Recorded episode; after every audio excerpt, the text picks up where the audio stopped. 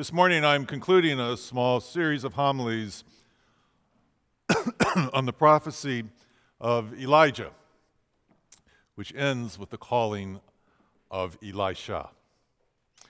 Hear the word of God as it comes to us from 1 Kings 19, beginning at verse 19. So he set out from there and found Elisha, son of Shaphat, who was plowing there were 12 yoke of oxen ahead of him, and he was with the 12th. Elijah passed by him and threw his mantle over him. He left the oxen, ran after Elijah, and said, Let me kiss my father and my mother, and then I'll follow you. Then Elijah said to him, Go back again, for what have I done to you? He returned from following him, took the yoke of oxen, and slaughtered them. Using the equipment from the oxen, he boiled their flesh and gave it to the people, and they ate. Then he set out and followed Elijah and became his servant. The word of the Lord. Holy God, we ask that by your Spirit you would so inspire our hearing of this text that we might be changed by it, transformed closer into the image of the Word made flesh. For we ask it in His name. Amen. Elisha was just minding his own business. He was out in the field plowing with 12 yoke of oxen. Now, I don't know a lot about agriculture, and even less about ancient agriculture, but 12 yoke of oxen seems like a lot of oxen for one plow to me. If nothing else, it means that Elisha is probably doing pretty well as a farmer. 12 yoke of oxen. One day, the great prophet Elijah walks by He's fresh from the great showdown on Mount Carmel, where he took on 450 prophets of Baal, and then the great theophany on Mount Horeb. And when he walks by, he takes his mantle and he throws it upon Elisha. This is the same mantle that Elijah used when he was on Mount Horeb and covered his face with it when he stood in the presence of God.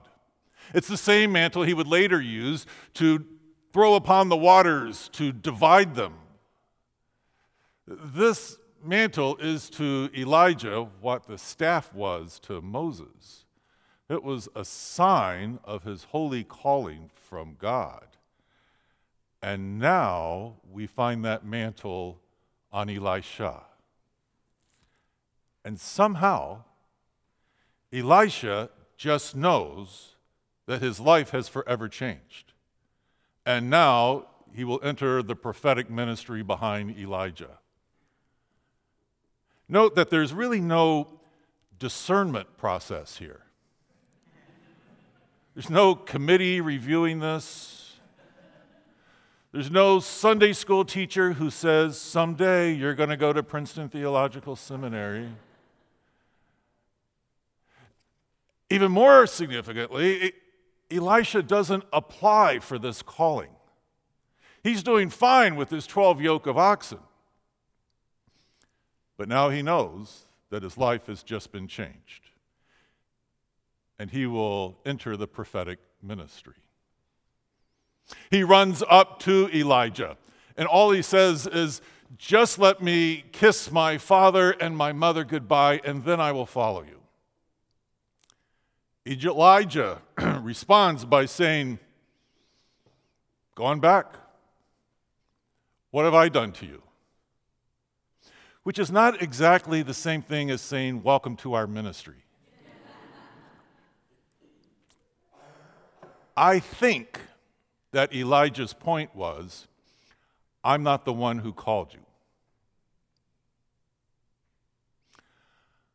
I actually very much believe in committees and bishops and Sunday school teachers who help us discern our calling. But let us be clear that at the end of all that process, it is God who does the calling. But note that God does not call Elisha out of the blue. No, what he does is to take the mantle that was upon Elijah and now toss it upon Elisha's shoulders. Ministry is never invented.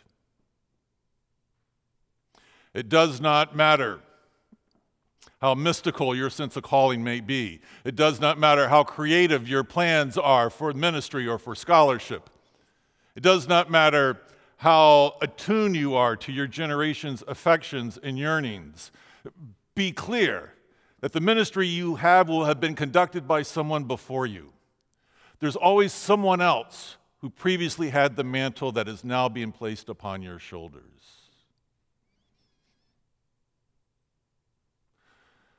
Ministry is always and only an inheritance. Perhaps that inheritance comes to you from a mentor or a pastor or a professor. Hopefully, it comes from the scholarship here, which immerses you in the great tradition, our great tradition of prophets and priests, apostles, theologians, and mystics and thousands of years of ordinary people who have faced every hardship and opportunity and temptation that you could possibly face, but when the mantle was placed upon their shoulders, they said yes to it. I will go and I will follow. That's the mantle that's being given to you, loaned to you. This mantle is no doubt tattered by the adversity of leadership and stained by the leader's failures. But still, it persists as that symbol of God's holy calling upon your life.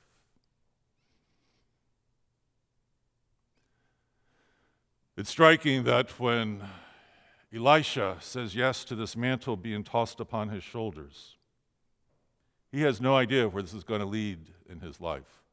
He doesn't know how he's going to make ends meet. At this point, he doesn't even know what he's going to say to his parents when he kisses them goodbye. All he knows is that he has to follow it. But first, the text tells us, he slays his oxen. He cooks the meat, he gives the food away to the people, and then he follows. But first, he slays the oxen. He sacrifices his just in case alternative plans. He's not saying that this ministry thing doesn't work out, I can always go back to being a successful farmer. No, no, he is all in. There is no going back. The oxen are dead. He's committed. Here at the seminary, we encourage people to come here who are not at all clear about their calling, whose only real sense of call is to find a call. I think that's spectacular. I think seminary is a wonderful place to discern your calling. Absolutely. But you know, there comes a time to slay your oxen, to make the commitment to say yes to the mantle that's upon your shoulders, to give up thinking about alternative plans. At least do that before you start interviewing. when you're talking to the search committee of a congregation, or a PhD admissions committee, or the board of a nonprofit organization, they don't want to hear that you're still in discernment about your calling they want you to be committed to this call. They want you to be all in. And there is so much freedom on just saying yes to the call. Where that will lead you, that's up to God. All I can promise you is that it will take more twists and turns than you could possibly imagine. What's up to you is to say yes. Slay the oxen and wear the mantle. In the name of the Father, Son, and Holy Ghost. Amen.